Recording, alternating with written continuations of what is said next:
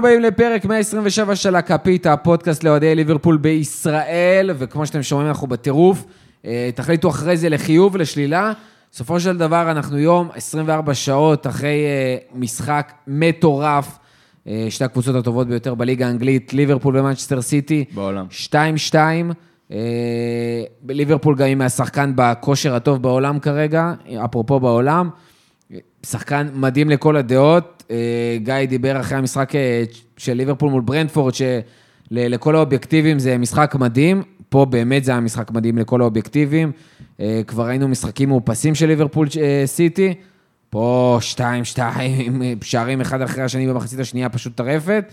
ואנחנו פה בשביל לדבר על המשחק הזה, בשביל לנתח את המשחק הזה, לתת כל הדברים. גם יש אחרי זה פגרה לא מעניינת, מלא זמן עד ווטפורד. יש לנו לדבר תכלס רק על סיטי, אה, ומה זה אומר על ליברפול וסיטי להמשך העונה הזאתי. ובמקום מה נשמע מה קורה זה, בואו נתחיל לדבר ישר על המשחק. רותם פה, גיא פה, אסף פה. רותם, בוא נתחיל איתך. איך היה לראות אתמול את המשחק? שנפטר אותך? אני, אני אפטר אותך, אבל uh, בגדול, uh, זה, זה לא עובד ככה. נתחיל את השנה הרביעית אתה- שאנחנו אתה תכף לא יכול מתחילים לפטר את בלעדיך. הבוס. אז יאללה, קדימה, איך היה המשחק אתמול? שמע, קודם כל היה... מבחינת אווירה, ראיתי את המשחק במולי. אני חושב שזה המשחק שהיה הכי כיף בשנתיים, שנה וחצי האחרונות לפחות. אה, אולי אפילו שנתיים. גם לא היה ור במשחק הזה, ובשערים לא הייתה כמעט אווירה של ור. כאילו, לא, לא היה חשש, אולי משהו מזערי, אז היה אפשר ככה לחגוג ולשמוח, וכולם שרו, ו... והיה מדהים, היה כיף. היה... בדרך כלל אני לא, לא נהנה ממשחקים כאלה של ליברפול, שהם כאילו משחקים טובים לאוהד הניטרלי וזה, ואתה כולך יושב ב... ב... בעצבים, במתח, ב... בנרבים, לא יודע, אבל היה, היה משחק כיף, היה פשוט כדורגל שכיף לראות אותו. כמובן שכל זה אני אומר ב... מתוך נקודת הנחה שהמחצית הראשונה לא התרחשה. אבל, אה, וכדורגל שיחקו 45 דקות. אבל אה, באמת היה, היה כיף. אני, יש כאילו איזה טעם לוואי ברקע, אני מנסה להתעלם ממנו. נראה אם זה יצליח לי. למרות שאני לגמרי יצאתי חיובי. אסף, אה, מה, איך עבר המשחק? אני... יש אני- קול, יש אה, אז זהו, אוויר זה סיפור, חזר. זה סיפור יפה. אני הייתי, אה, אני, מי שכולם לא יודעים בעצם, אני כתחביב גם שר, אז הייתי בשיעור פיתוח קול בדיוק לפני המשחק, אה, ונסעתי הביתה מהר, והחניתי ורצתי למעלה, והגעתי 30 שניות אחרי השריקת פתיחה. ובוא נגיד זה ככה, שעה וקצת אחרי אה, כל השיעור פיתוח, כל הלך לפח על הצרחות שעשיתי שם, וכנראה דפקתי לעצמי את הגרון ל- ל- לחודשים. אה, היה משחק, אה, אני מאוכזב, כאילו, אני, אה, בקלאבהאוס אנחנו, אמרתי שניתן לזה לשבת יום ו- ונראה איך אני ארגיש. אני מאוכזב, אה, לא בגלל איך ששיחקנו, אלא בגלל שפשוט איך שזה התפתח, ו... פשוט תחושת החמצה, בעיקר על הגול הזה של סאלח, שאם זה היה שער ניצחון, זה כנראה היה נזכר כרגע בלתי נשכח ב- ב- באנפילד. אבל uh, זה עדיין יישאר רגע בלתי נשכח. גיא, איך אתה יוצא מהמשחק הזה? אני תמיד יוצא ממשחקים של ליברפול שמח. כאילו, מכולם? מכולם. או שאני יוצא ממשחקים של ליברפול שמח, או שאני יוצא ממשחקים של ליברפול שמח מאוד מאוד מאוד מאוד מאוד. אוקיי. אז זה היה שמח מאוד אחד. כי- כי, לא, כי היה משחק, אה, היה משחק טוב גם. זאת אומרת, אה, אה, כמו שרותם אמר, בהנחה שמסתכלים רק על המחצית השנייה, אז היה משחק פשוט ממש ממש טוב, של שתי קבוצות טובות. אה, יוצא לי מדי פעם, לדבר, כאילו, אנחנו בתור אוהדים תמיד מסתכלים רק על הקבוצה שלנו, וכאילו אנחנו שוכחים שבתכל'ס בסופו של דבר כל, כל ספורט הוא תחרות בין לפחות שתי קבוצות, ו... ואני חושב שכאילו מה שהיה בשלישי... אלא אם זה הליגה הצרפתית. כן, לא, אבל מה שהיה... או גם- אוסטרית. או ליגת העל בכדורסל. לא, בסופו של דבר, בסופו של דבר גם שם, כי כשאתה מסתכל מה שקרה ביום שלישי, שחקת נגד פורטו. אז, אז כאילו הכל היה נראה סבבה אגוזים, איזה טוב, איזה זה, איזה פה ואיזה שמה. הולך לדרוס את כל הליגה, את כל כן. הצ'מפיונס. פתאום אתה בא נגד סיטי, אז, אז מחצית שנייה זה גם היה נראה סבבה אגוזים, אבל פתאום דברים, היו דברים שלא עובדים. זה סבבה כאילו, אגוזים, איזה בומר. אה, היו פה אצבעות אה, באוויר. אז... אה, היה משחק פיצוץ. כן, מגניב. גזעי. משובח. ו- וכאילו אנחנו נדבר בפרק, אנחנו לא צריכים, כאילו, אנחנו נדבר בפרק בעיקר על הצד שלנו, אבל צריך גם לזכור שכאילו גם סיטי באה להפריע לנו ולצאת עם משהו מהמשחק. בסופו של דבר, ספורט בסופו של דבר זה תחרות, ואתמול הייתה תחרות על המגרש, וזה משהו שהרבה פעמים בעידן האחרון כבר הרבה פעמים לא קורה. הזכרת את צרפת, הזכרת, לא הזכרת אולי את גרמניה, איטליה עד לפני שנה, זה... ספרד לפעמים זה מרגיש ככה. הולנד, כבר אה, כמה שנים טובות, זה, זה הסיפור. אה, היה תחרות על המגרש, וזה דבר שזה ממש לא, לא נראה, וכשאתה עושה את זה מול, לצערי, בסופו של דבר, סטנדרט של הכדורגל האנגלי, שזה, אה, לצערנו זה סיטי, ואתה עומד שם ומסתכל בלבן של העיניים, ואתה יכול להגיד שזה היה מאבק שווה בשווה, זה פשוט כיף. זה פשוט פשוט כיף. חבל שסאלח אביא שער, כמו נגד טוטנאם, אבל חבל גם שהמשחק אה, נגמר, כמו אז נגד טוטנאם. תשמעו, אני לא יודע, אנשים פה קצת אה, שנויים, כאילו, לא סגורים על איך אנחנו יוצאים מהמשחק הזה. אה, כמו שאסף אמר, צריך לקחת קצת זמן ו- ולעכל את מה שראינו. אני לקחתי את הזמן ואני לגמרי לוקח את זה בקטע חיובי, אה, ואני אגיד לכם למה. שנייה שם את המשחק בצד, ואני דווקא רוצה לדבר שנייה על כל מה שקרה אחרי, וזה ייקח אותנו גם לנושא עכשיו המרכזי והכי מעניין והכי רלוונטי ושהכי צריך לדבר עליו.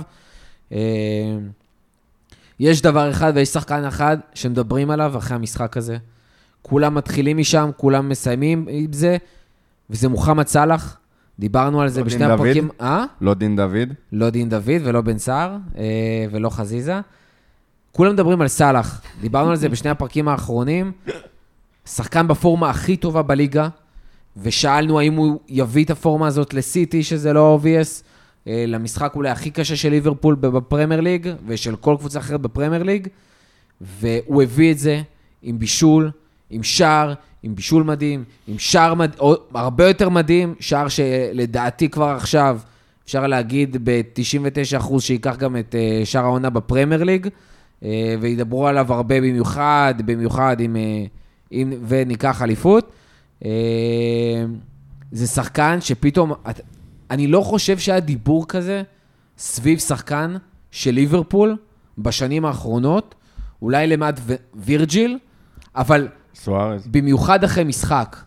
קודם כל, סוארז כבר המון שנים לא במועדון. גם אז, משחקים גדולים, הוא לא בהכרח היה שם וניצח. סאלח, לא רק ש... ניצ... כאילו, הוא לא ניצח פה משחק גדול, אבל אשכרה כולם מדברים אחרי משחק כזה, כולם מדברים על סאלח.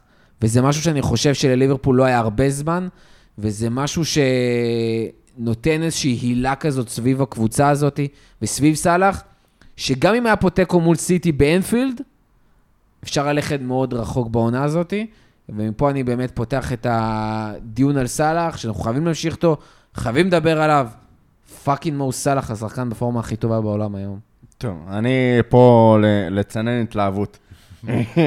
היי, ברבירו. ההפך, אני היחידי שעושה. פה התלהבות. לא, אני אמרתי, אני על תקן לצנן התלהבות. אה, שמע, קודם כל, מבחינתי לא היה ספק שהוא יגיע למשחק הזה. אני אמרתי בפרק הכנה שלנו, שזה המשחק שכאילו, יש בו לסאלח הזדמנות להיות אה, באמת, לעשות משהו מיוחד, ו... ואם הוא רוצה לשבור כאילו איזושהי תקרת זכוכית שיש כרגע, שמפרידה בין כל שחקני הכדורגל בעולם לבין הסטטוס של אה, מסי ורונלדו. אה, אם הוא רוצה בכלל להגיע לחשוב על לשבור את זה, ב... לפחות אצל חלק מהאנשים, אה, לפחות מבחינת כושר, אז הוא חייב לעשות משהו יוצא דופן במשחק הזה. זאת אומרת, לא סתם להיות טוב, אלא להיות הכי טוב ולנצח את את המשחק במו רגליו. הוא היה נורא קרוב לעשות את זה, באמת היה... שני המהלכים, גם הבישול שלו למאנה וגם השער היו פנומנליים, שחקן ב... בשיא הכל, כאילו, כל מה שאתה רוצה אה, שיהיה לך משחקן כדורגל היה שם, אבל, כאילו, הדברים שטיפה מנקרים לי בראש אחרי ההופעה הזאת. קודם כל, האם סאלח לא יותר מדי, אה, שנקרא, זורם מלח בעינינו, וכאילו מסתיר כל מיני בעיות אחרות ש... שיש לקבוצה הזאת, ויש לה כל מיני בעיות, אה, ומה יקרה כש... סאלח לא ייתן משחקים כמו שהוא נתן אה, אתמול ונגד סיטי, ובכלל בפתיחת העונה הזאת, האם יש מישהו שיכול לקחת ממנו טיפה את העול הזה? עוד אה, חודשיים וחצי, אליפות אפריקה, הוא לא יהיה, אמנם זה יהיה רק כאילו לשני משחקים, אבל הוא לא יהיה לשני משחקים. כרגע אתה אה, חושב על ליברפול עולה בלי סאלח, ו... וזה מדאיג.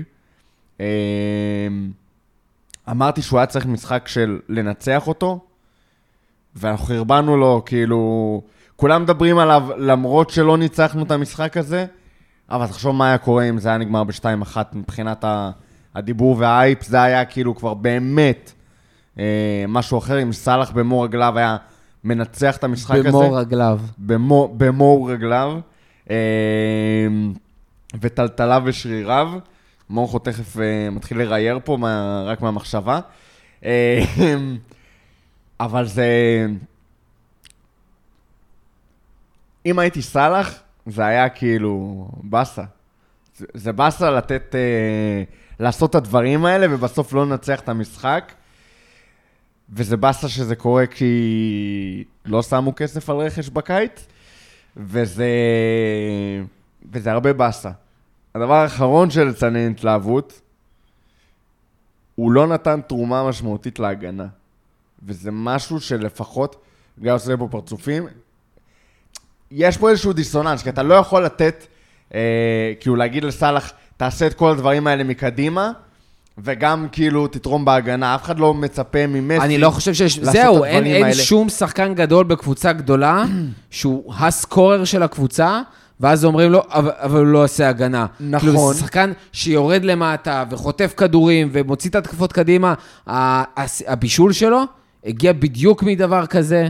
לא, זה לא היה אה, לחץ, שם זה היה... בסופו של אגב, דבר- עוד כדור טוב של... אה, שמע, הוא הסקורר. הוא הפינישר, הוא ה-go to guy, הוא כשמוצאים חוץ, במקום ללכת אחורה, הוא הולך קדימה כדי לתקוף את הבלם. נכון, זה הסוג שחקן שאמור צריך נכון, להשקיע את המאמצים. אבל- לא, זה גם יותר מזה, כי אתמול ספציפית הוא חזר את זה שלוש פעמים לה- להגנה. איזה שלוש פעמים, אבל... לא, אבל כאילו, קודם כל, זה חלק מהתפקוד... שלוש פעמים אתה זה ראית אותו חלק- ממש ליד הרחבה. אבל זה כאילו, חלק לא- מהתפקוד של הווינגרים בליברפול. הם צריכים גם לדעת להיכנס בתור חלוצים, והם גם שונים. צריכים לדעת לחזור אחורה כשצריך.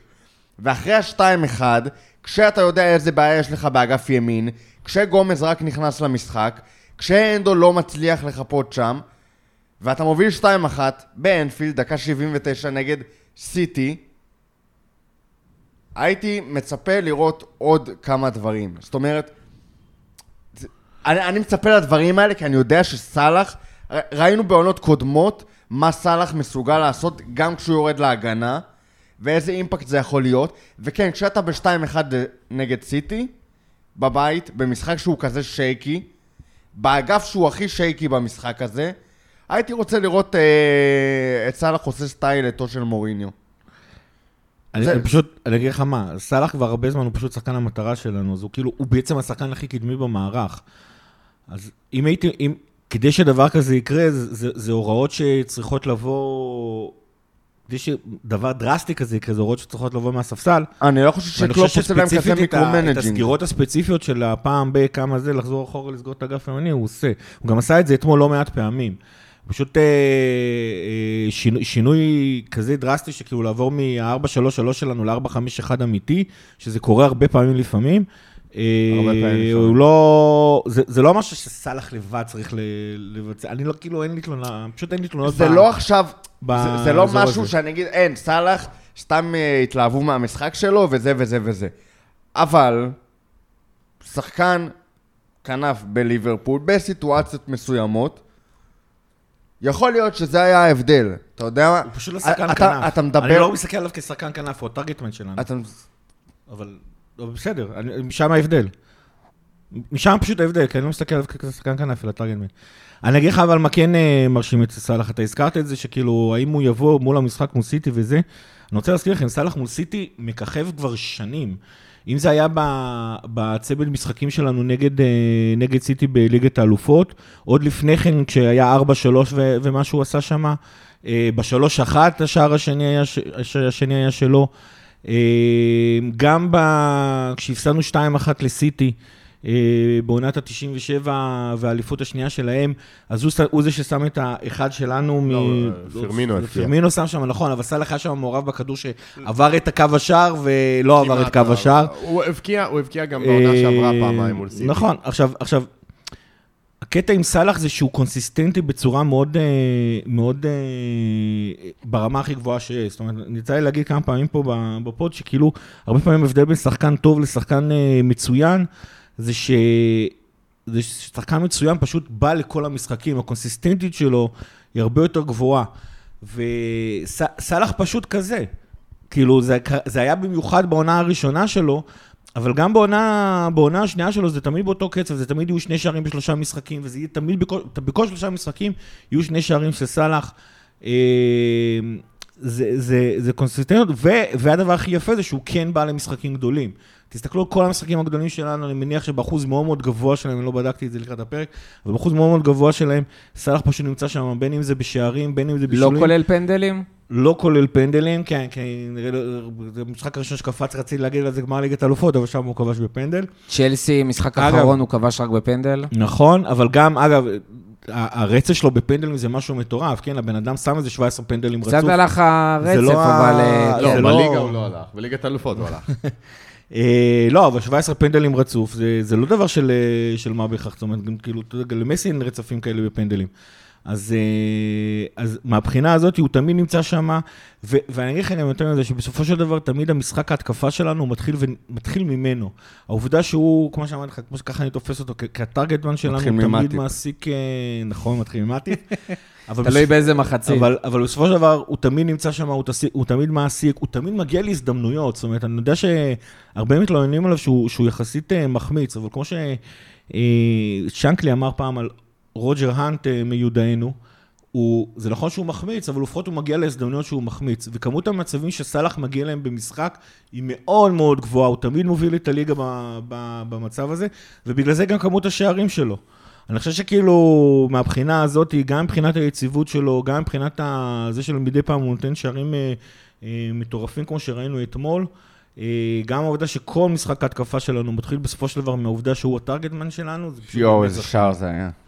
באמת איך- השער. איך הוא זרק שם את ה- את ההגנה הכי טובה בעולם. ארבעה, חמישה אני- שחקנים, אחד אחרי השני, פשוט לא הצליחו לעצור אותו. אני, אני אתן את הדיבור שלי על סאלח ביחסית קצרה. אני אגיד שמנצ'סטר סיטי נגד ליברפול, לדעתי, החל מעונת 17-18, אבל בוא נגיד רשמית מעונת 18-19, לדעתי הפך להיות משחק הכדורגל הכי גדול בעולם, והכי איכותי, והכי מעניין, והכי תחרותי. כאילו, אם עד אז היה קלאסיקו... לא גדול, כי יש לך רק מחנה אוהדים אחד בסיפור הזה. בסדר, אני מדבר מבחינת הרמה... אבל אבל כן, זה... הרמה, מבחינת ה- התחרות, כמו שהגדרנו, לא יריבות, אלא תחרות, זה כאילו, זה המשחק הכי גדול בעולם, זה המשחק לראות. אם אתה רוצה להראות לבן אדם שלא, שלא ראה כדורגל בחיים שלו, מה זה כדורגל, אתה תשים אותו מול ליברפול, מול מנצ'סטר סיטי, כי זה המשחק הכי טוב בעולם והכי נחשב בעולם. חוץ מבחינתי. מה-0-0 שהיה. לא, גם. גם כשזה שם 0-0? זה היה קרב טקטי מאוד מעניין, ה-0-0 ההוא, אפילו שזה היה כאילו משמים וההחמצה של מאחרז עם הפנדל. אז קודם כל, מבחינתי, זה, זה, הקלאסיקו נפל ב- בסוף שנת 17-18, כשרונלדו עזב את אה, ריאל מדריד, והמשחק, היריבות, או הלא יריבות, התחרות בין סיטי לליברפול, היא זאת שנהייתה הדבר בעולם הכדורגל, אה, מבחינתי כרגע. וסאלח מגיע למשחק הזה, ודיברנו על זה באמת לפני הפרק אה, הקודם, אה, בחלק שלו הוקלט, שבאמת עושה, עושה מה שהוא עושה במשחק כזה גדול, זה, זה פשוט מטורף. הבישול, הבישול לא דיברו עליו מספיק, אבל המהלך שהוא פרץ שם על הקו, זה כאילו, זה, זה מסי like, כאילו, זה, זה רק מסי עושה כאלה דברים. ו, והשער, כאילו, תחשבו על זה שהוא ניער שם את ברנרדו סילבה, 60 מיליון פאונד, קנסלו, את קנסלו לפורט. 60 מיליון פאונד, פודן בחינם, ניתן אה, בא במבצע, וסבסב את לפורט, שהיה עד אה, וירג'יל הבלם הכי יקר בהיסטוריה.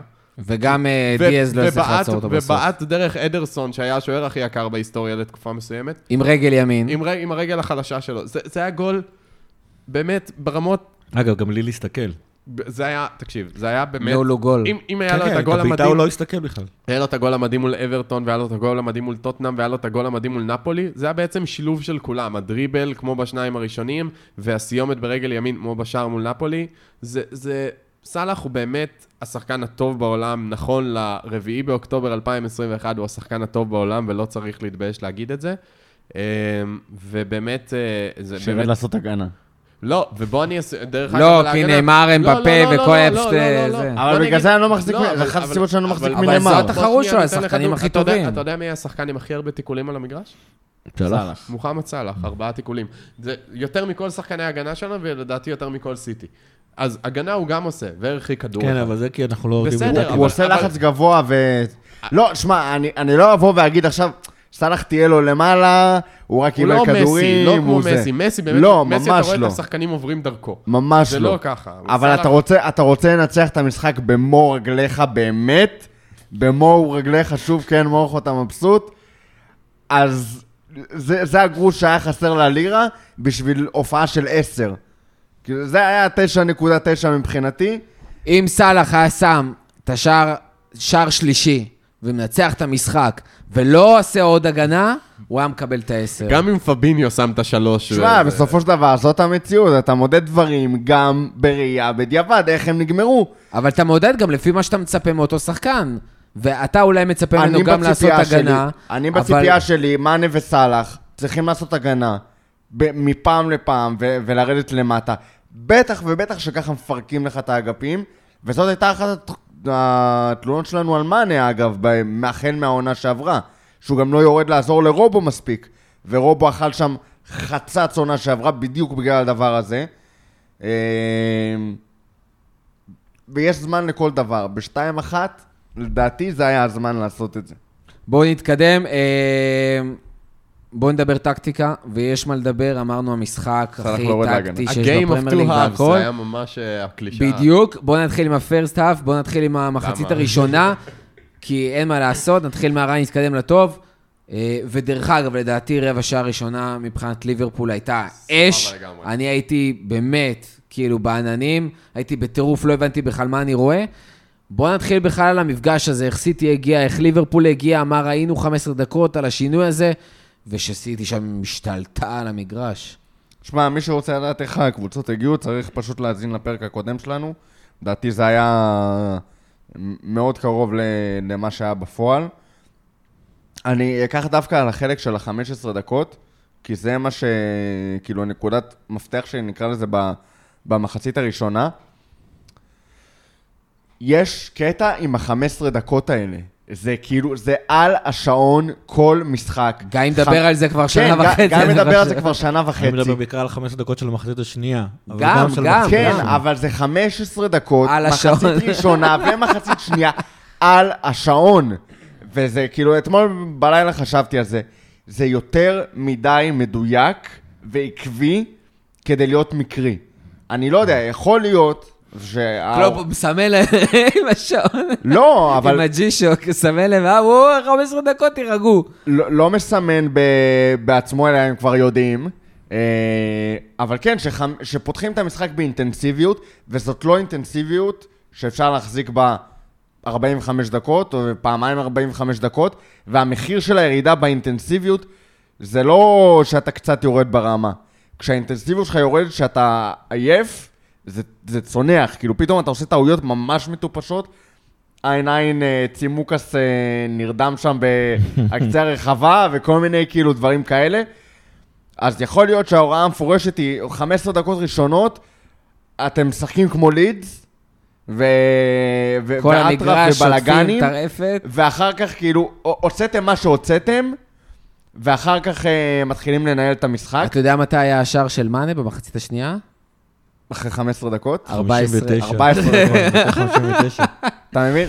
אבל. הוצאתם מה שהוצאתם ב-15 דקות האלה, ואחר כך ננהל את המשחק אחרת. כאילו, יש תוכנית משחק ל-15 דקות של הלחץ, ואז יש תוכנית משחק לחצי שעה שנשארה. זה השערה לחלוטין, אבל זה מתחיל להיראות לי יותר ויותר הגיוני, בגלל שזה באמת כאילו על השעון, זה, זה מטורף איך הדברים האלה קורים. אולי אה, לוקח 15 דקות אה, ל- ללמוד אותנו כל משחק, אני לא... או לעשות אדפטציות למיקרו-אדפטציות שקלופ עושה, אבל זה יותר מדי אה, על, ה, זה, על השנייה פחות או יותר כדי להיות מקרי. גיא, אמ, אני חושב ש... תראה, אני חושב שהיה... היה את ה-15 דקות האלה, הבעיה ב-30 דקות ש- שבאו אחר כך, זה שאנחנו משום מה נתנו יותר מדי אה, כבוד לסיטי. ויצא לי לראות את זה גם ב-Match of the Day ש...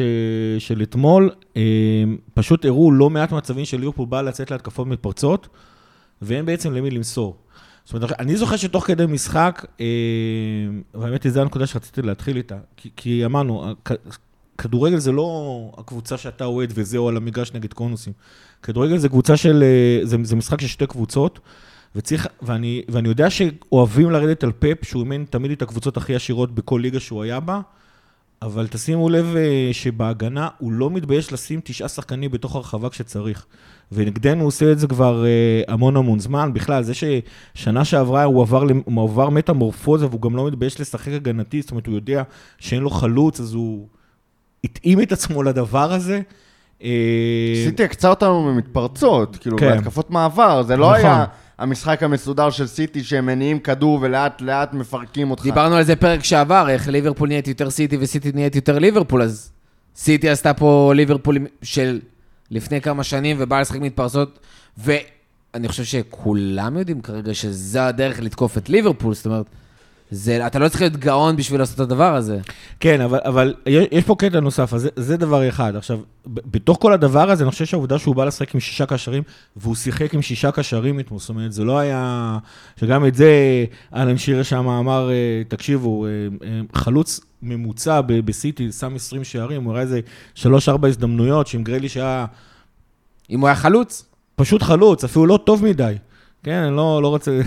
כנראה שז'זוס אפילו לא חלוץ ממוצע. לא, גם חיזוס העבירו אותו לאגף עכשיו, אז זה לא, זה לא מה שהוא עושה, הוא פשוט היה עושה תנועות רלוונטיות שכדור, ש, שהם היו הרבה יותר מאיימים להתקפה. אגב, אני אבל לא מסכים לגמרי עם הטענה. אבל העובדה, העוב- מה שקרה בסופו של דבר, ש, שסיטי עשתה, זה קודם כל היא, היא ספגה את הלחץ של ה-15 דקות הראשונות, ואז מה שפשוט היא עשתה, היא פשוט השתלטה לנו על מרכז השדה.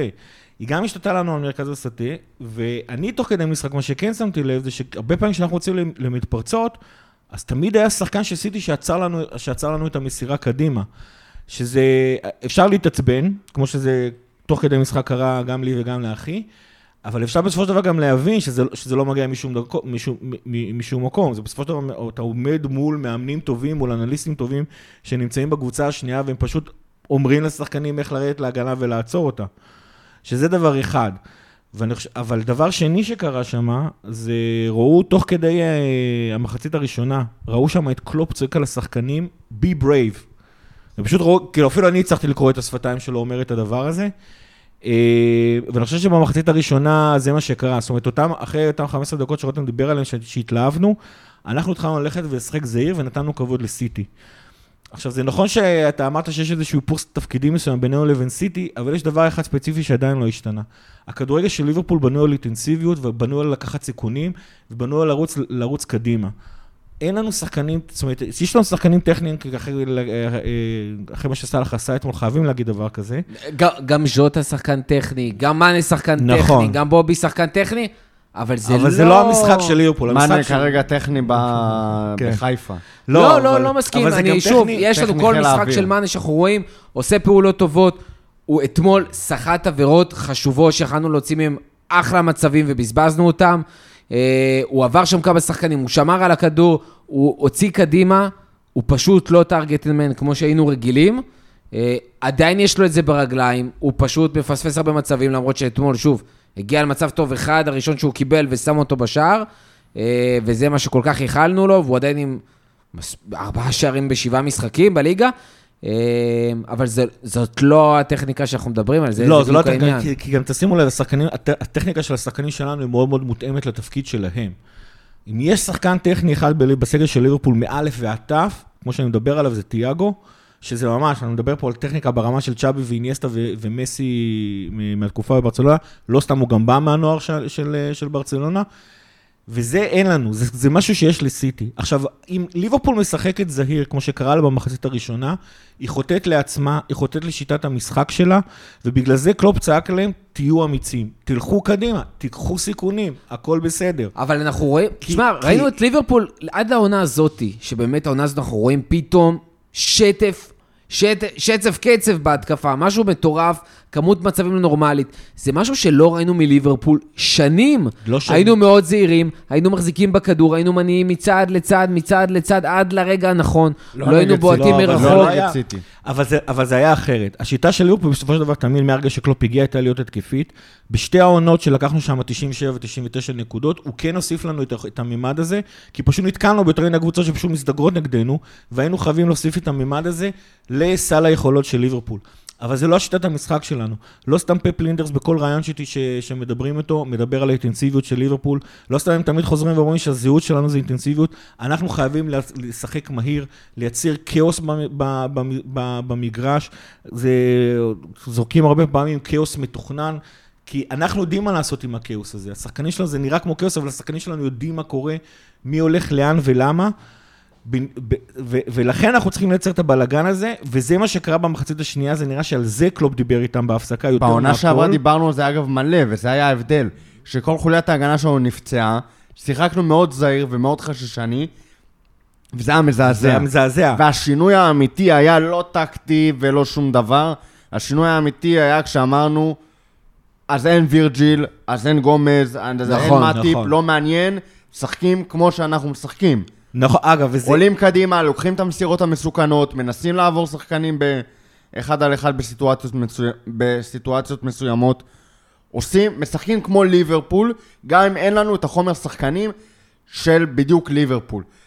והיה נראה שכנראה מילנר, מה שקרה שם עם מילנר, עשה, עשה את האפקט של הפציעה של וירג'יל וכל הדברים האלה בעונה שעברה, שפחדו... זה היה מפחיד. כל אני פעם לא יודע אם זה שאיבדנו את הכדור... מילר, כמו שזה, לדעתי זה נתנו כבוד לסיטי, יכול, אה, זה. עכשיו, אבל 15 דקות ראשונות לא נתת, אתה לא... כי 15 דקות ראשונות, קודם כל הנדו שם עשה מופע של חטיפות כדורים אה, מטורף. זה אחד, שתיים, זה כאילו אתה, אתה עוד לא חושב, אתה כאילו מפעיל את התוכנית משחק שכאילו ירו, ירו את, ה, את האקדח, שרקו את שקת הפתיחה וכאילו אנחנו התחלנו אתה רץ באמוק בלי לראות בדיוק, כי בעיניים זאת בהתחלה. בקיר. נגמר 15 דקות, אתה מתחיל לחשוב. עכשיו, אז למה אתה חושב? שאלה ל- מצו... אגב, שאלה מצוינת, תשימו לב, גם. סאלח, אפילו סאלח ומאנק, שהם לא חושבים, הם הרבה יותר טובים, מאשר שהם כן נעצרים אה, ושוקלים מה, מה המהלך. הנכון לעשות כרגע. אה, ו- ו- ואני חושב שזה מה שקרה במחצית השנייה. עכשיו, אתה הזכרת את זה, אגב, מהכיוון ההפוך. אה, אנחנו מאוד מאוד רגישים לעובדה שהאם זה וירג'יל נמצא שם או לא נמצא שם, האם טרנט נמצא שם או לא נמצא שם, זה קצת חיבור לנקודה הבאה. אנחנו נראים יותר כמו ליברפול של 17-18, שכששיחקנו כמו ליברפול, אבל וירג'יל עדיין לא הגיע. ווירג'יל אמנם נמצא, אבל וירג'יל הוא עדיין לא וירג'יל אה, שלפני הפציעה, זה ייקח, זה ייקח על אה, קצת זמן. אני לא יודע אם זה לפני וירג'יל, כמו שזה איזשהו קליים כזה, כי זה לא מתפרצות, זה יותר החזקה בכדור, וההגנה עדיין כן טובה. אז ספגנו שתיים אה, מול אה, סיטי, ואחד מול צ'לסי, ושלוש מול ברנדפורד, אבל הסטטיסטיקה תתיישר, וכנראה לא נמשיך בקצב ספיגה הזה, אלא יותר קצב. ספיגה של אה, לפני צ'לסי, או עד ברנטפורד, מה שנקרא. אה, אני מאוד מקווה. זה, עכשיו, על- שוב, וירג'יל צריך להיכנס לעניינים, דרך אגב, מאטיפ? טפו טפו טפו. טפו טפו טפו. עדיין לא נפצע, אז אה, זה גם מרשים, ויש לנו עדיין את גומז וקונאטה שם. אחרי הפגרה, אני אחזור ואומר את זה, דיברתי, אה, דיברתי על זה בקלאבהאוס. תיאגו וטרנט חוזרים. נכון, נכון. יש ווטפורד, יש אתלטיקו, יש אה, יונייטד. ניצחון מול ווטפורד, לדעתי אפשר להמר 95 אחוז, 99 אחוז אה, שלנו. לא, הגזמת. אני חד לגמרי. משמעית שם. אני, אז אני, כמו שאמרתי, לא אתה מציין התלהבות, ההפך, הכל כבר מצונן, ואני קצת אה, מחמם את זה ומדליק את זה. אני לגמרי רואה את זה שם, אני אפילו חושב שאפשר להיות סופר אופטימיים גם מול יונייטד באולט טראפורד, אבל אני שנייה עוד חוזר למשחק. רגע, אבל רק דבר, אז רק אסיים במשפט כן. אחרון, נחזור עוד פעם ליריבה, סיטי לשחק זהיר מתאים לה. עם השחקנים הטכניים שלה, עם העובדה שהיא שיחקה שישה, שישה קשרים קדימה, זה, זה כאילו תפור עליה, זה, המס- במחצית הראשונה זה היה נראה ממש ממש טוב, מבחינתה של סיטי כמובן, אה, והמחצית השנייה נראתה ממש טוב אה, מבחינתנו, רק חבל שכאילו באמת, אנחנו עדיין מאוד פגיעים, מאוד... אה, ההתלהבות הזאת, כרגע הסיכונים שאנחנו לוקחים, עובדים גם לרעתנו. אני אגיד רק בחצי מילה ככה על המחצית הראשונה. הבעיה הייתה שלא הצלחנו לצאת. אחרי הרבע שעה הראשונה, סיטי פשוט... סיטי, דיברנו על זה בפרק לפני, היא נהייתה הרבה יותר פרגמטית, יודעת לשחק הגנה, וזה משהו שלא היה פעם. זה פשוט, ראינו את ההתפתחות של סיטי מול העיניים שלנו בפעם הראשונה, והיא פשוט לא אפשרה לנו כל כך לצאת. ה half spaces שלנו היו, הנדו וקרטיס קצת חלמו הרבה פעמים, ובעצם מה שיצא זה שאנחנו העפנו כדורים למעלה כמו, כמו איזו קבוצה קטנה, ולא הצלחנו לברוח מהלחץ שלהם. ואז הגיעה המחצית. בואו בוא נדבר שנייה, רותם, על המחצית השנייה, אבל אני רוצה שנדבר על ההתקפה. עכשיו, ראינו את השיפור, וראינו את השערים של מאנה וסאלח, אבל ראינו גם מה הוביל לשערים, ראינו מה ניסינו להוביל לשערים ולא הצליח, ואנחנו חוזרים לאותם משולשים שאנחנו מדברים עליהם, על האיזון של אנדו וקרטיס בקישור. שנייה מילה, כי לא דיברנו על זה. קישור היה מאוד חלש, ועם זאת, שוב, היה כשאנחנו... לא, או לא היה קישור, כולל פביניו, שאולי השחקן הכי קונסיסטנטי שלנו, לא הגיע לשם ברמה שלו, לא קרוב. אה, אבל כשליברפול משחקת ליברפול, זה עובד, זה הצליח מול סיטי, והשאלה איך אנחנו יוצאים מזה גם למשחקים הבאים. טוב, אז יש פה כמה נקודות קטנות. אני אתחיל דווקא מהמחצית ה... רגע שנייה חזרה למחצית הראשונה, כי בדקתי את העניין של הדקה ה-15 וכי... והעניין של הפחד וכאלה תוך כדי שדיברנו פה.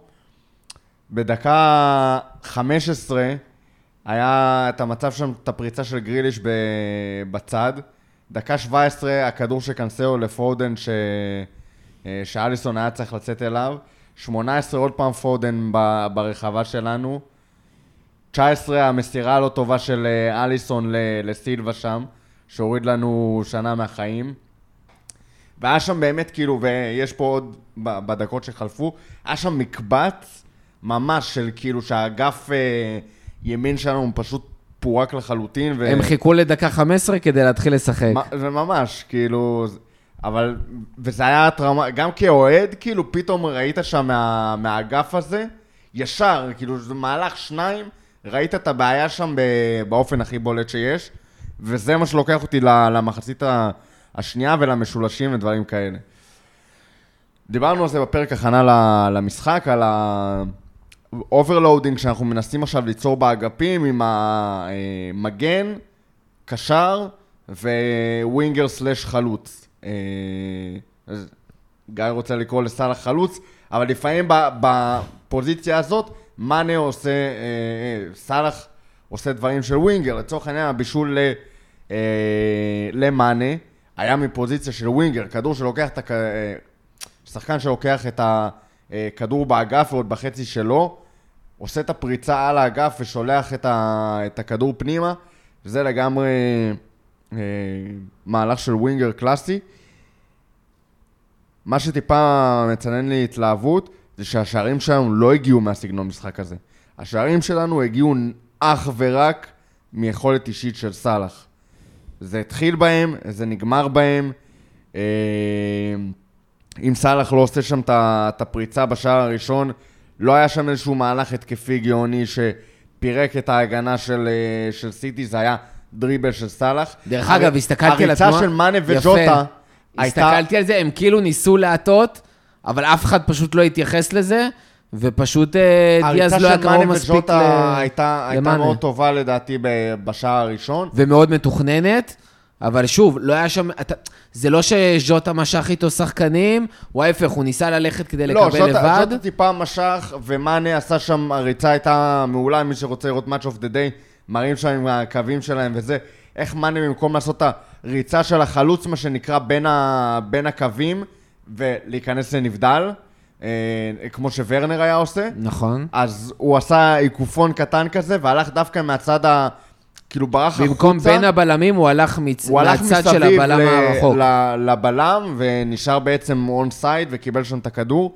זה גם מנע מדיאס להיות מסוגל להגיע לכדור. זאת אומרת, כן, חסם, אבל חסם זה היה- את הקו ריצה. אני, אני, זה נראה לי אה, תאונה פה בחוץ. אה, אבל זה היה... אופנובנק. זה- זה היה אינדיבידואלי. הכל שם היה... אה, אני קצת, אני, סליחה, אני קצת פחות מסכים. זה נכון שהיה שם א', מהלך ענק של סאלח, והיה שם ריצה ענקית של מאנה, אבל זה כן חלק מתבניות המשחק של ליברפול. זאת אומרת, לא, זה היציאה ברור, המהירה זה לא ל- משהו היציאה שפתאום חשבו להתקפה. עליו. היצ- היציאה המהירה הזאת להתקפה ופה ושם. כן, כן, אבל אתה זה- צריך אבל- שחקנים טובים לעשות את זה, אין מה דיברנו על לעשות. זה בהכנה, היציאות המהירות האלה לה- להתקפה, זה כבר לא ליברפול. זה עדיין משהו ליברפול. זה משהו שליברפול יודעת לעשות, אבל זה לא ליברפול. ב-17-18 אמרת, זה, היית אומר, זה שער של ליברפול. זה השיטת משחק, זה הסגנון משחק.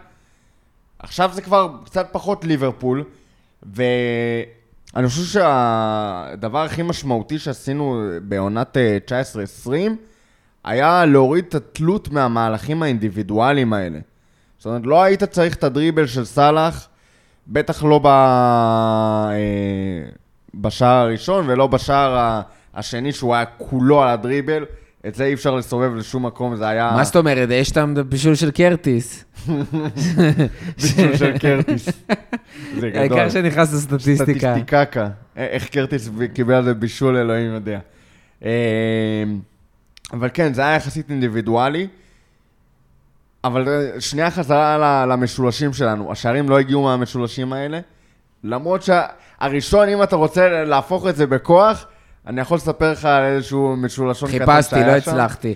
אבל אה, אה, תשמע, יכול להיות שזה לא עובד מול סיטי, וזה יעבוד מול 19 קבוצות אחרות בליגה. אבל גם נגד ברנדפורד זה לא...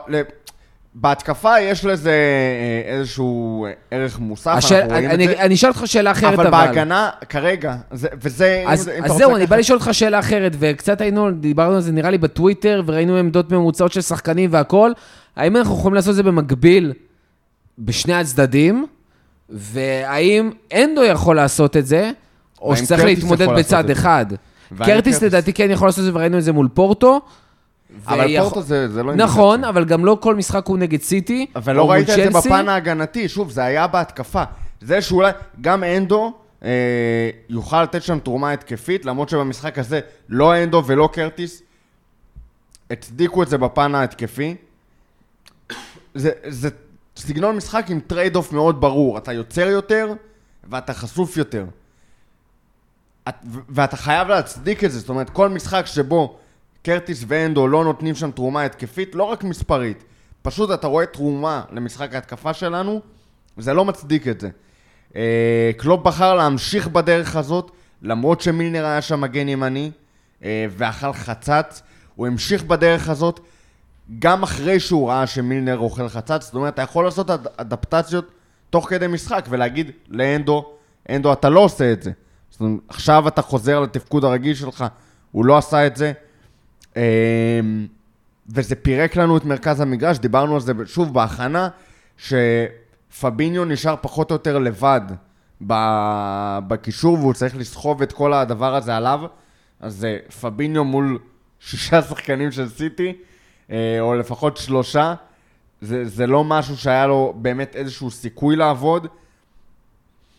אני לא יודע, יכול, יכול להיות שזה חלק מהכאוס. זאת אומרת, אני לא מצליח להבין לגמרי מה, איך קלופ ראה את זה מתפתח בצורה חיובית, אה, ולמה קלופ החליט לשמור על הדבר הזה.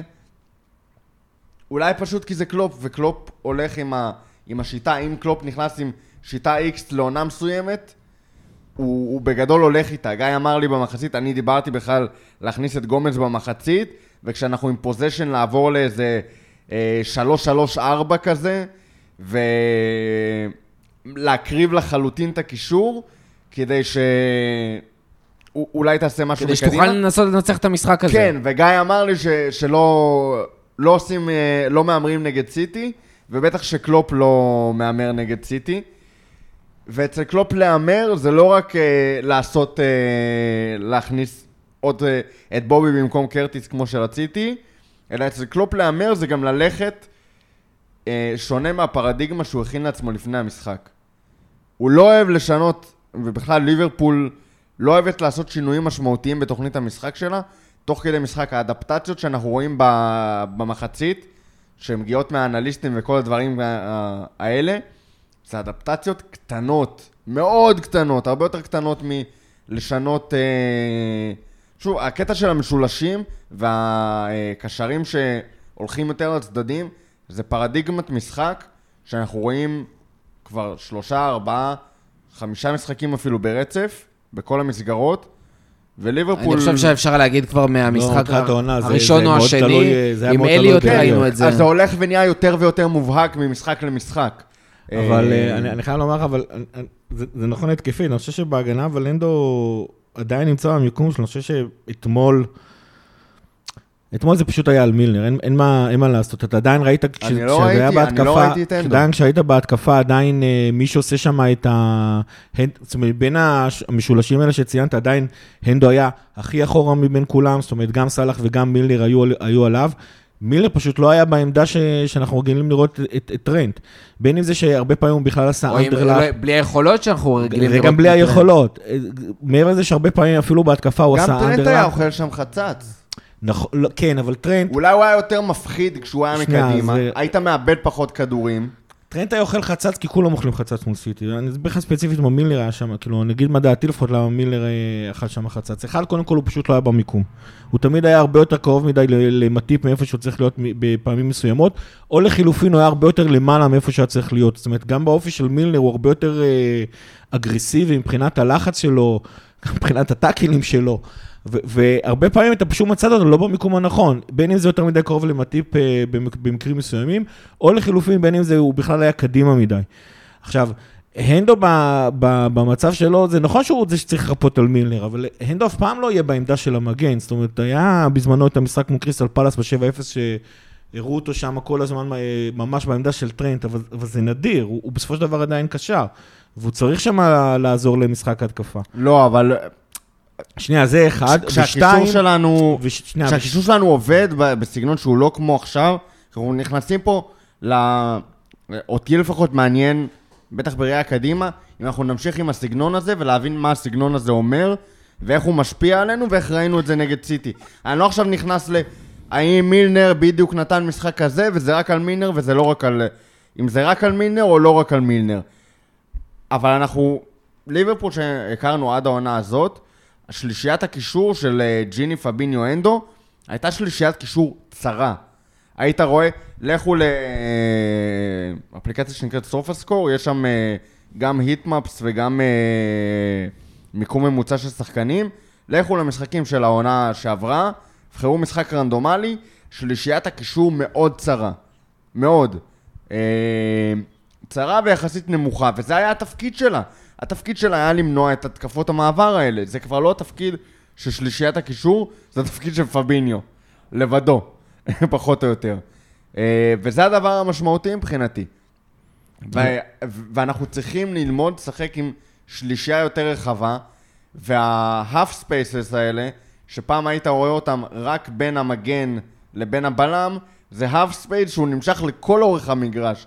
זאת אומרת, יש שם פס כזה, שאין בו אה, כמעט שחקן של, אה, שחקן של ליברפול. ו... וראינו דרך אגב את סיטי במשחק, יוצאים מלא פעמים מהאמצע, גם עם ברנרדו עם משחק מדהים, גם דה בריינה שהאיכויות שלו גם במשחק פחות טוב אה, מדהימות, ופשוט אה, היה לך גם את גרילי שם כחלוץ באמצע, והכל יכל לצאת מהאמצע, ו- ולהעיף שחקנים עם זה פסים החוצה פתאום, או לשלוח אותם להרחבה, ו- ו- ואין לך מה לעשות עם זה, כאילו, פביניו לבד לא יכול להתמודד עם הדבר הזה. מה גם שהם פביניו היו לבד שישה. לא. אה? מה גם שהם היו שישה. כן. ומילר, שוב, אני, לא- אני, אני, אה, אתה לא יכול לצפות, אה, דרשנו יותר מדי ממילנר מהמשחק- במשחק הזה. נכון. דרשת ממנו יותר מדי, ולא עשית, לא עשית את האד- את האדפטציות, ושוב, זה מה שעצבן אותי במשחק נגד אה, ברנדפורד, וזה מה ש... אה, תיקח אה, שוב המצנן התלהבות, אתה לא... לא הייתה פה את הבגרות הזאת לעשות משהו אחרי ה-2-1, תגיד שזה היה מהר מדי, אבל לא עשית שום אדפטציה טקטית אחרי ה-2-1, אבל גם לא אחרי ה-3-2 נגד ברנדפורד. זאת אומרת, אתה ממשיך לשחק אותו דבר. זה לא רק זה, תחשוב שמילא פעם אחת הובלת וסגרו עליך, אחרי שאתה לוקח שוב את ההובלה, אז אתה ממש לא יכול לתת לה ללכת.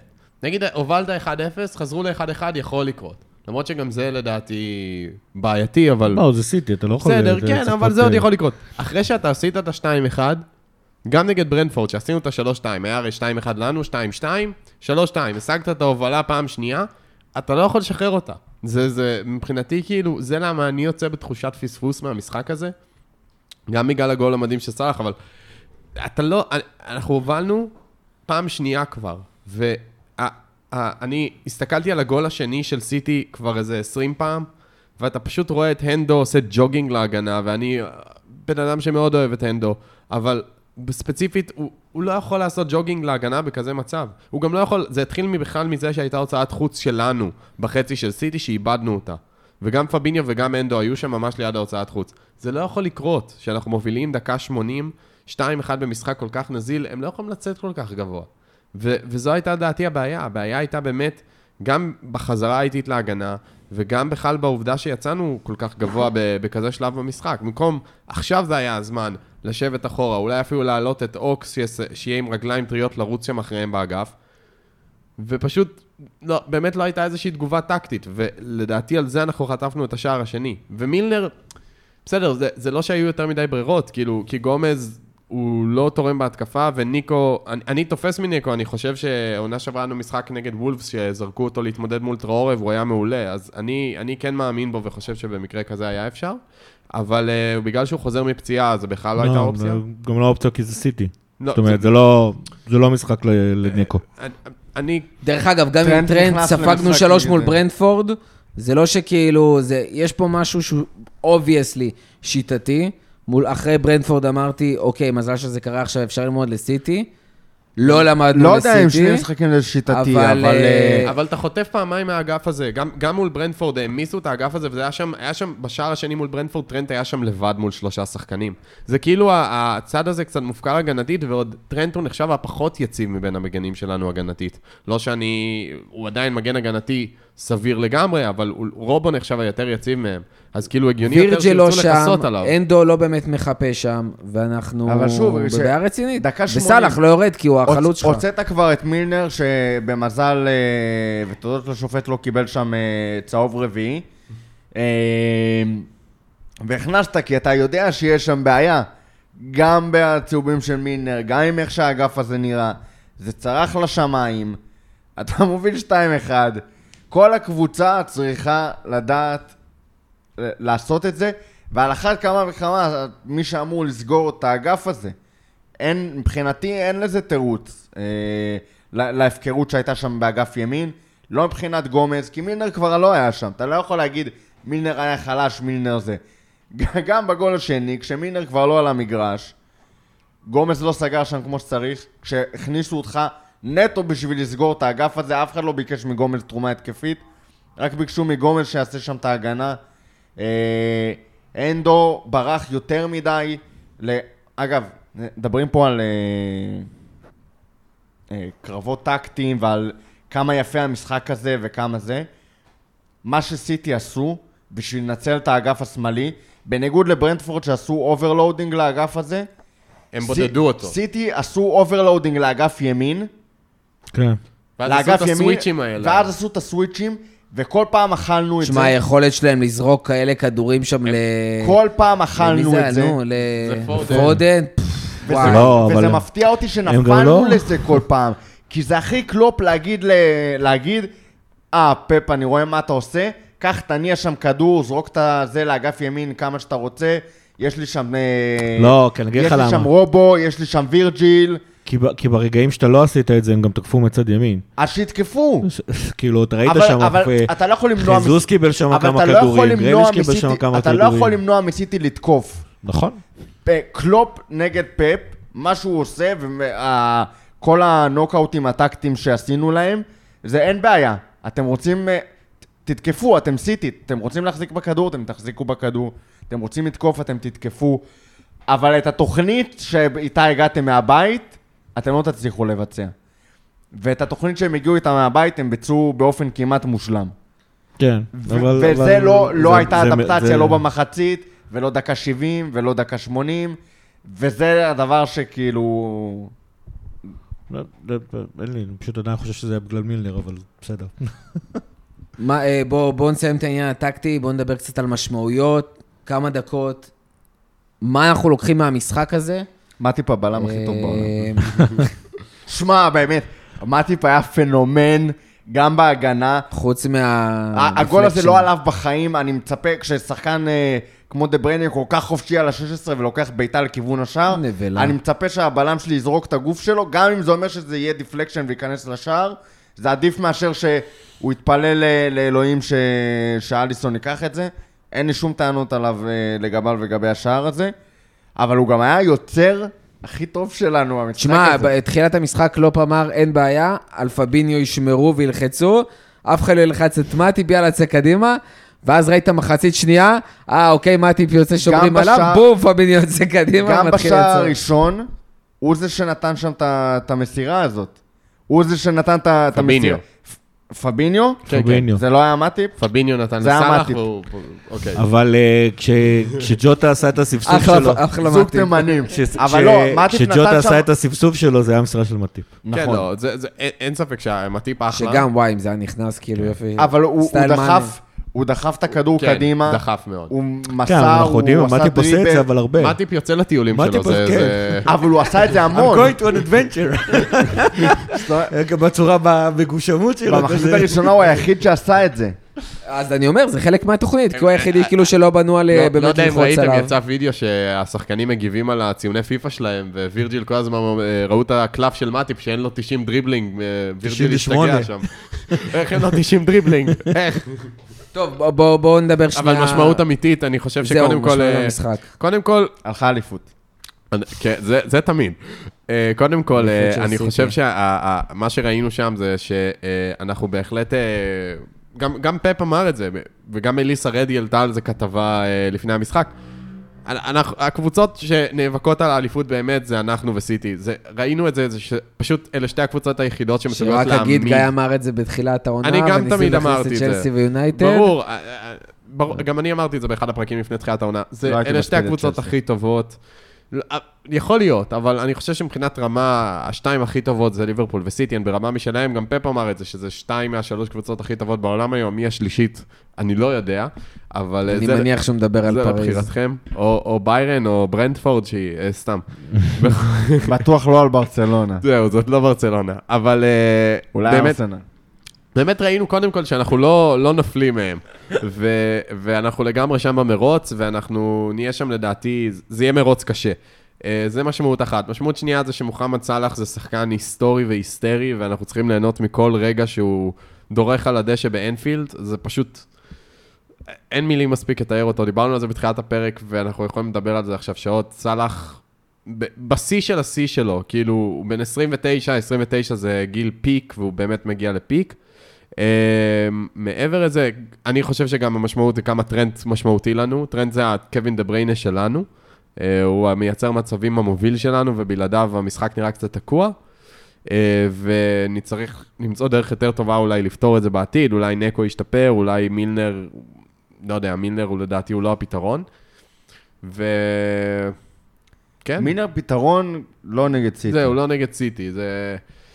ועדיין כנראה הרבה יותר טוב מהרבה פתרונות שהיינו חושבים עליהם. גומז מגן ימין רותם, מתחילת מש- המשחק. זה- משמעויות קדימה, מה אנחנו לוקחים מהמשחק הזה? אה, אמורה להיות עוד פגרה בנובמבר, אם אני לא טועה. די עם כאילו- הפגרות האלה, שאלוהים ייקח אותם? שאלוהים ישמיט את הארגון אבל המסריח לפחות הזה, פגרה והכדורגל. נבחרות המסריח. אבל אה, יש פה כאילו, יש לנו ריצה חשובה מאוד, מאוד של משחקים. אה, כמה מוקשים, לא עזוב, קטנים. אנחנו, אנחנו נגיע ל, לריצה הזאת, כאילו, כשנקליט את הפרק לקראת סיום הפגרה וזה. ההשפעה ב- בלונגרן, קודם כל, אני לא אגיד שאתה חייב להוציא נקודות במשחק באתיחד ובאמפטי אחד. אתה תתחיל חייב להוציא. נקודות במשחק באיטיחד, ו- כי זה תיקו שהוא הפסד לגמרי, לדעתי. אתה לא ניצחת את צ'לסי ולא ניצחת את סיטי בבית. דרך אגב, דיברנו לא בפודקאסט. האחרון שהתיקו פה הולך להיות כמו הפסד. יכול מאוד להיות שעוד חודש אנחנו נחזור לזה ונגיד, אחוז שרמוטה הפסד. כאילו לי מרגיש עדיין, ושוב, אני זה שמחמם פה את האווירה, שאני חושב שאפשר לצאת סופר מעודדי, ובמיוחד אם אתה בשבוע וחצי הקרוב מוצא כמה פתרונות תראה, טקטיים. יש מלא, מאוד, יש, אתה יכול יש לעוף מלא קדימה. דברים מעודדים בליברפול העונה. אני סתם אה, באתי כאילו פסימי כדי לציין התלהבות, אבל אה, זה כדי להשאיר את עצמי עם, אה, עם רגליים על הקרקע ולא להתלהב יותר מדי. אבל הקבוצה נראית טוב, הקבוצה נראית הרבה יותר טוב מבעונה שעברה. אה, זאת לא ליברפול של 19-20, זאת ליברפול של 21-22. אה, אנחנו יש שם דברים שאם נלמד לעשות אותם כמו שצריך, ויותר טוב, הקבוצה הזאת יכולה להיות פסיכית לגמרי. אה, יש הרבה דרך מאוד... אגב, אם לא אליפות, ו- ויש פה איזשהו קרב צמוד בפרמייר ליג, וואלה, יכול להיות זו לגמרי שבצ'מפיונס אתה יכול קבוצה שיכולה לרוץ. לקחת צ'מפיונס. אה, יש הרבה מאוד דברים מעודדים. אה, לדעתי, אנחנו וסיטי, בהתחלה אמרתי לא מעט דברים על צ'לסי, טוחל מתחיל להראות סימנים של glorified bus driver. שזה קצת מו- מוריד לי מצ'לסי, כי... ויכול מאוד להיות שזה עדיין יספיק לו בשביל לקחת אליפות. יכול להיות. קונטה אה, עשה לא. אליפות לא, לא לוקחים ככה אליפות יותר. אבל נ- נגד קונטה? סי- נגד אה, סיטי לא וליברפול האלה. נגד סיטי לא, וליברפול האלה יהיה לו? מאוד קשה. הוא היה לו הגנה חזקה, זה שהוא עשה הגנה חזקה זה לא אומר שהוא היה bus driver. בוא נפריד. באמת בוא נפריד. אז אתה יכול להגיד את זה גם על טוחל, שעכשיו הוא לא בא. לא. טוחל תוקף אתה- עם כשאתה אלונסו רואה את ה- ועם אה, מי שבצד תוקף עם ימין. אלונסו, גם אנחנו תוקפים עם המגינים שלנו, כן? זה לא... נו. אבל הוא גם, הוא מפחד, הוא מוריד לך עוד אה, בלם אחורה. עם לא אה, לוקחים ו- אליפות. וקאנטה... זה. בקיצור, יש מלא דברים מעודדים, אבל בסופו של דבר, לא סתם יש אה, קלישאה שאתה לא יכול לקחת את ה- את האליפות עם, אה, עם תוצאות כאלה בבית נגד היריבות שלך, ל- הישירות לאליפות. זה, אלא אם אתה זה, מנצח זה בחוץ. כאילו לא מדאיג אותי, אתה מבין? יש מלא דברים שיצאתי מהם מהמשחק הזה, ואמרתי, לא מדאיג אותי, לא מדאיג אותי, לא מדאיג אותי, יהיה בסדר, ואי אפשר, זה מחזור שביעי, אה, לא הפסדת את האליפות ולא היית מנצח את האליפות מחזור שביעי, וזה כאילו... ונראית טוב ב- בשלבים מסוימים, ואתה משחק טוב ומוציא תוצאות טובות, וסיטי ספגה עד עכשיו רק שער אחד, שמת לה שניים. אה, מצד שני, סיטי כבשה רק שני שערי חוץ, וזה מה שסתם לדרכך. כן, אבל... אבל, היא גם לא, גם מבחינת XG, אגב, היא לא הגיעה לכאלה מצבים טובים. גם אה, אנחנו, זה נגמר 1-1. גם אנחנו לא. וכן, זה נגמר 1-1 אה, מבחינת XG. אליסון, מדהים. היו שם מלא נקודות חיוביות, אבל בסופו של דבר אתה לא יכול להתעלם מהעובדה שיש לך פה שני משחקים משמעותיים, שבשניהם לא הצלחת להוציא את התוצאה. אם היית רק באחד מהם, אולי. אה, וגם היה לך הזדמנות, מול סיטי הובלת ומול צ'לסי היית בעשרה, לך- ו- ומול צ'לסי היית פעמיים הייתה בעשרה לך שחקנים. הזדמנות, ואתה תצטרך לעשות את העבודה הובלת בחוץ. fucking פעמיים מול סיטי, והיה לך עוד את המצב של. פביניו, ולא הצלחת לנצל את זה. כן, בעשרה שחקנים מול צ'לסי. זה כאילו, היה לנו מחצית שלמה מול עשרה שחקנים. זה- מול צ'לסי זה לא כזה עניין אותי. כי מקרים צ'לסי, של להתחרט דיברתי עליהם על זה, בסוף זה- העונה. צ'לסי זה חרא matchup. זאת אומרת, גם בבית, גם בחוץ, אני הייתי... זה היה אוטובוס עם שחקנים מאוד אני טובים. יכול, אני יכול לחיות עם נקודה משש נגד צ'לסי, נטו בגלל המצ'אפ המסריח, אבל זה צריך לבוא עם לפחות שלוש-ארבע נקודות נגד סיטי. כרגע אתה, בגדול זה נראה שאתה חייב לעשות, להפוך את זה לארבע נקודות. אין לך. דרך להפוך את זה לשלוש גם אם היינו רוצים. אה, מתמטית זה לא... לא, אבל אתה יכול כאילו שתיים. כן, אה, שתיים אתה יכול. כי שתיים זה מתאזן, אז אתה לא ניצחת בבית בית והם והם לא ניצחו בבית. זהו. אבל גם את צ'לסי לא ניצחת בבית, וגם את ברנדפורד. יש פה מלא דברים קטנים, שכל אחד מהם בפני עצמו לא מדאיג אותי, אבל כשהם הצטברו ביחד לשלושה מתוך שבעה מחזורים ראשונים, וליברפול עדיין הקבוצה היחידה בפרמייר ליג שלא הפסידה עונה. אבל זה לא יעזור לך. אה, גיא, לא, אין לי מה? להוסיף, נראה. לי את זה יפה. יפה. טוב, אה, אז אנחנו אה, נסיים את הפרק הזה, אבל לפני זה, כמה דברים קטנים. אה, קודם כל, רגע, כפרה על. אליסון בקר. הייתי חייב להגיד את זה, כן. זהו. היה מדהים אתמול. מעניין היה אם אה, מטיפ לא היה שם באמצע, אם הוא היה מציל, כי הוא כבר קפץ וזה נגד. הכדור הזה. אה, כמה דברים קטנים, פנטזי. לא מדברים על אז זה. קודם כל נדבר ונגיד על מדברים. שחר מה- מהפוד. אה, במקום הראשון של ה- של ה- של המיני ליג של הכפית, עם 486 נקודות. מקום ראשון כבר 200 שנה. אני חושב שכל מחזור, כל מטאטא ירה אצלו, איזה מה מקום הוא שנקרא. בארץ? אה, top 30 אלף בעולם, אני חושב, משהו כזה, באמת, כאילו, פתיחה מטורפת. רק במחזור האחרון, הנוכחי, אף מטאטא לא ירה שם. אה, במקום השני, יורה סירבין, ובמקום, אה, עם 40, 483 נקודות, ונדב לביא במקום השלישי של המיני ליג עם 478.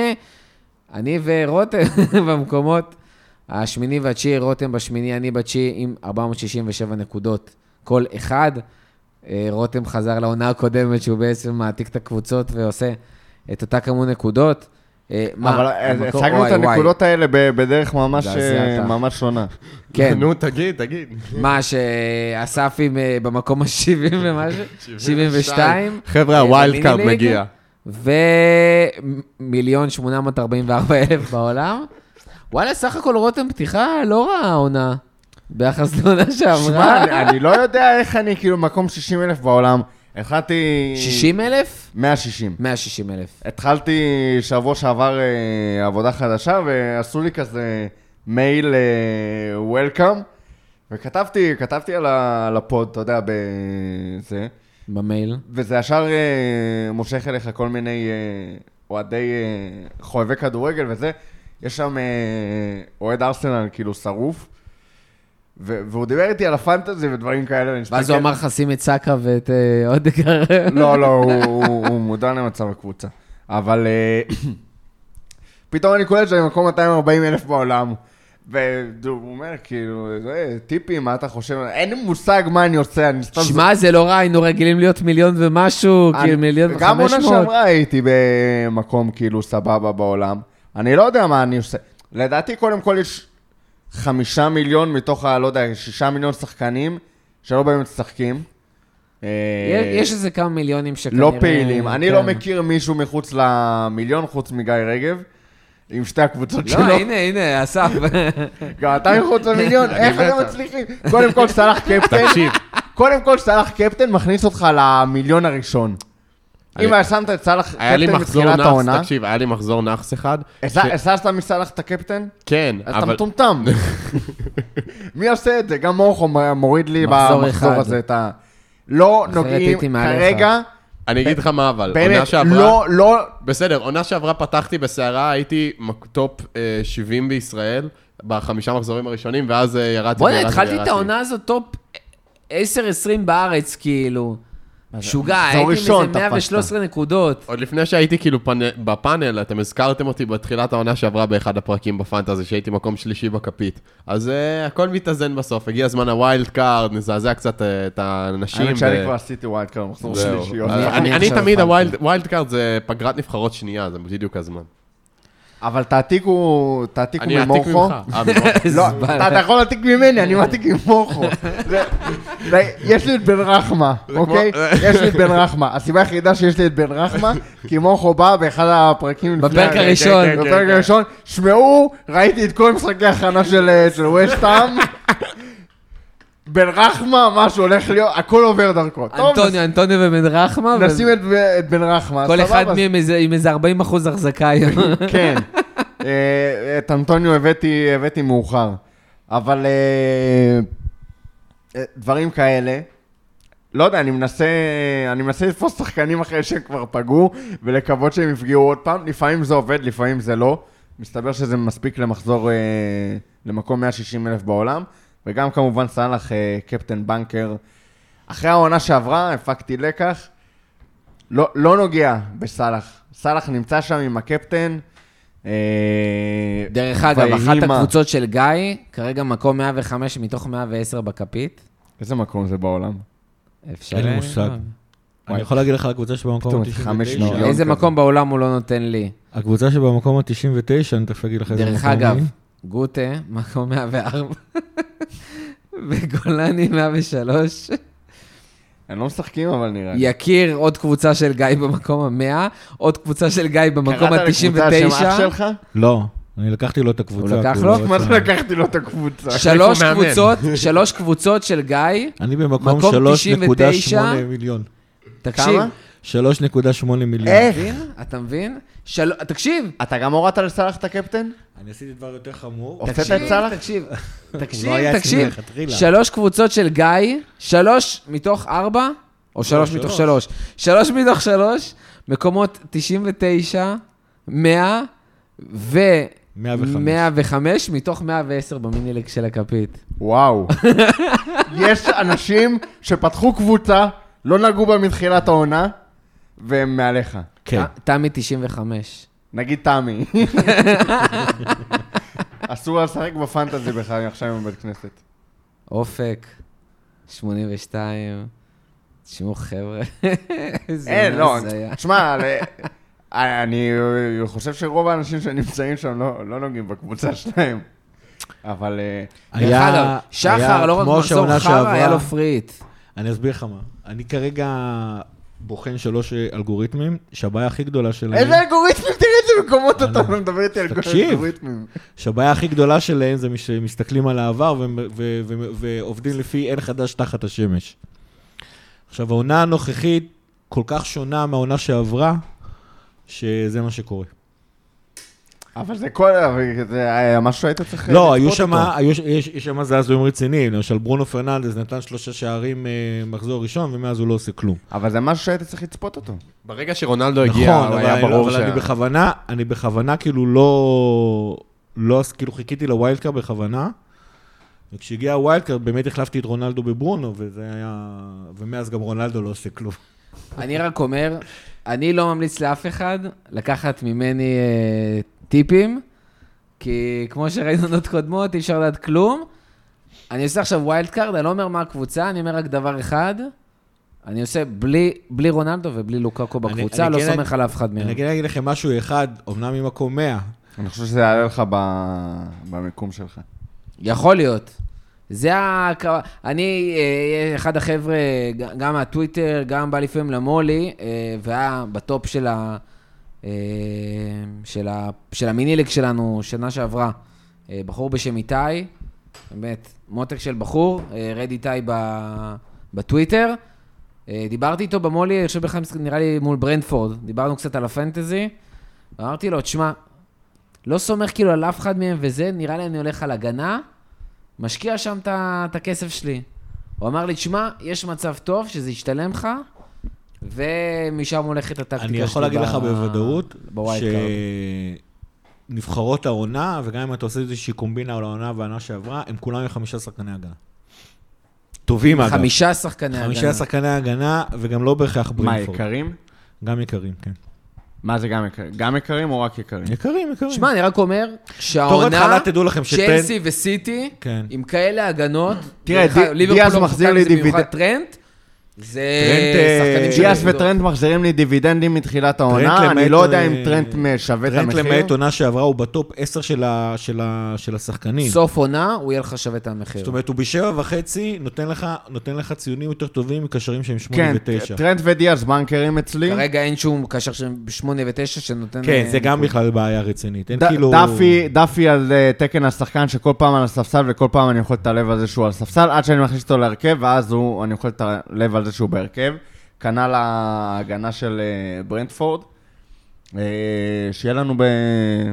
בהצלחה עם, ה... עם ההולטה הזאת. טוב, אה, גיא, דבר אחד אחרון. The Reds have got no money, but we still win the league. אחו שרמוטה. אה, תודה רבה לכל מי שהיה איתנו עד הסוף, תודה רק רבה. לגיא אתה נותן משהו אחרון, או שאתה יודע שאני אתפרץ לך אני בכל יודע מקרה? שאתה תתפרץ לי. אני- לא, זה- זה- זה ממש, זה אני חייב כאילו... לסיים, נו. זה, זה ממש מתחבר ל- למה שגיא כן? שר עכשיו. היינו 13 דקות ב, אה, במשחק הזה ביתרון. אני וגיא שרנו כל ה-13 דקות האלה, גם את זה, גם ליברפול top of the league, וכל שיר אה, יהיר ו... We ונח- shall not be moved. ונחס ש... שניתן אה, לשיר, ואני מבסוט על זה רצח, כי זה היה לך 13 דקות לשמוח. מי שלא שמח ב-13 דקות האלה, לא שמח מה, מהמשחק. אז כאילו, מדברים לפעמים על לקחים לחיים, מהכדורגל ודברים כאלה. אני מבסוט של החיים ש, ששמחתי את ה-13 דקות האלה, ו... we're gonna win the league. אחו שרמוטה. תודה רבה לכל מי שהיה איתנו עד הסוף, תודה רבה רותם, תודה רבה גיא, תודה רבה אסף. תצטרפו אלינו לקלאבהאוס, לקבוצה שלנו, לינקים בכל מקום, בפוסטים, בזה. אה, נהיה זמינים גם אחרי המשחק הבא, אחרי הפוגרה. אה, ועד הפעם הבאה, לפטר.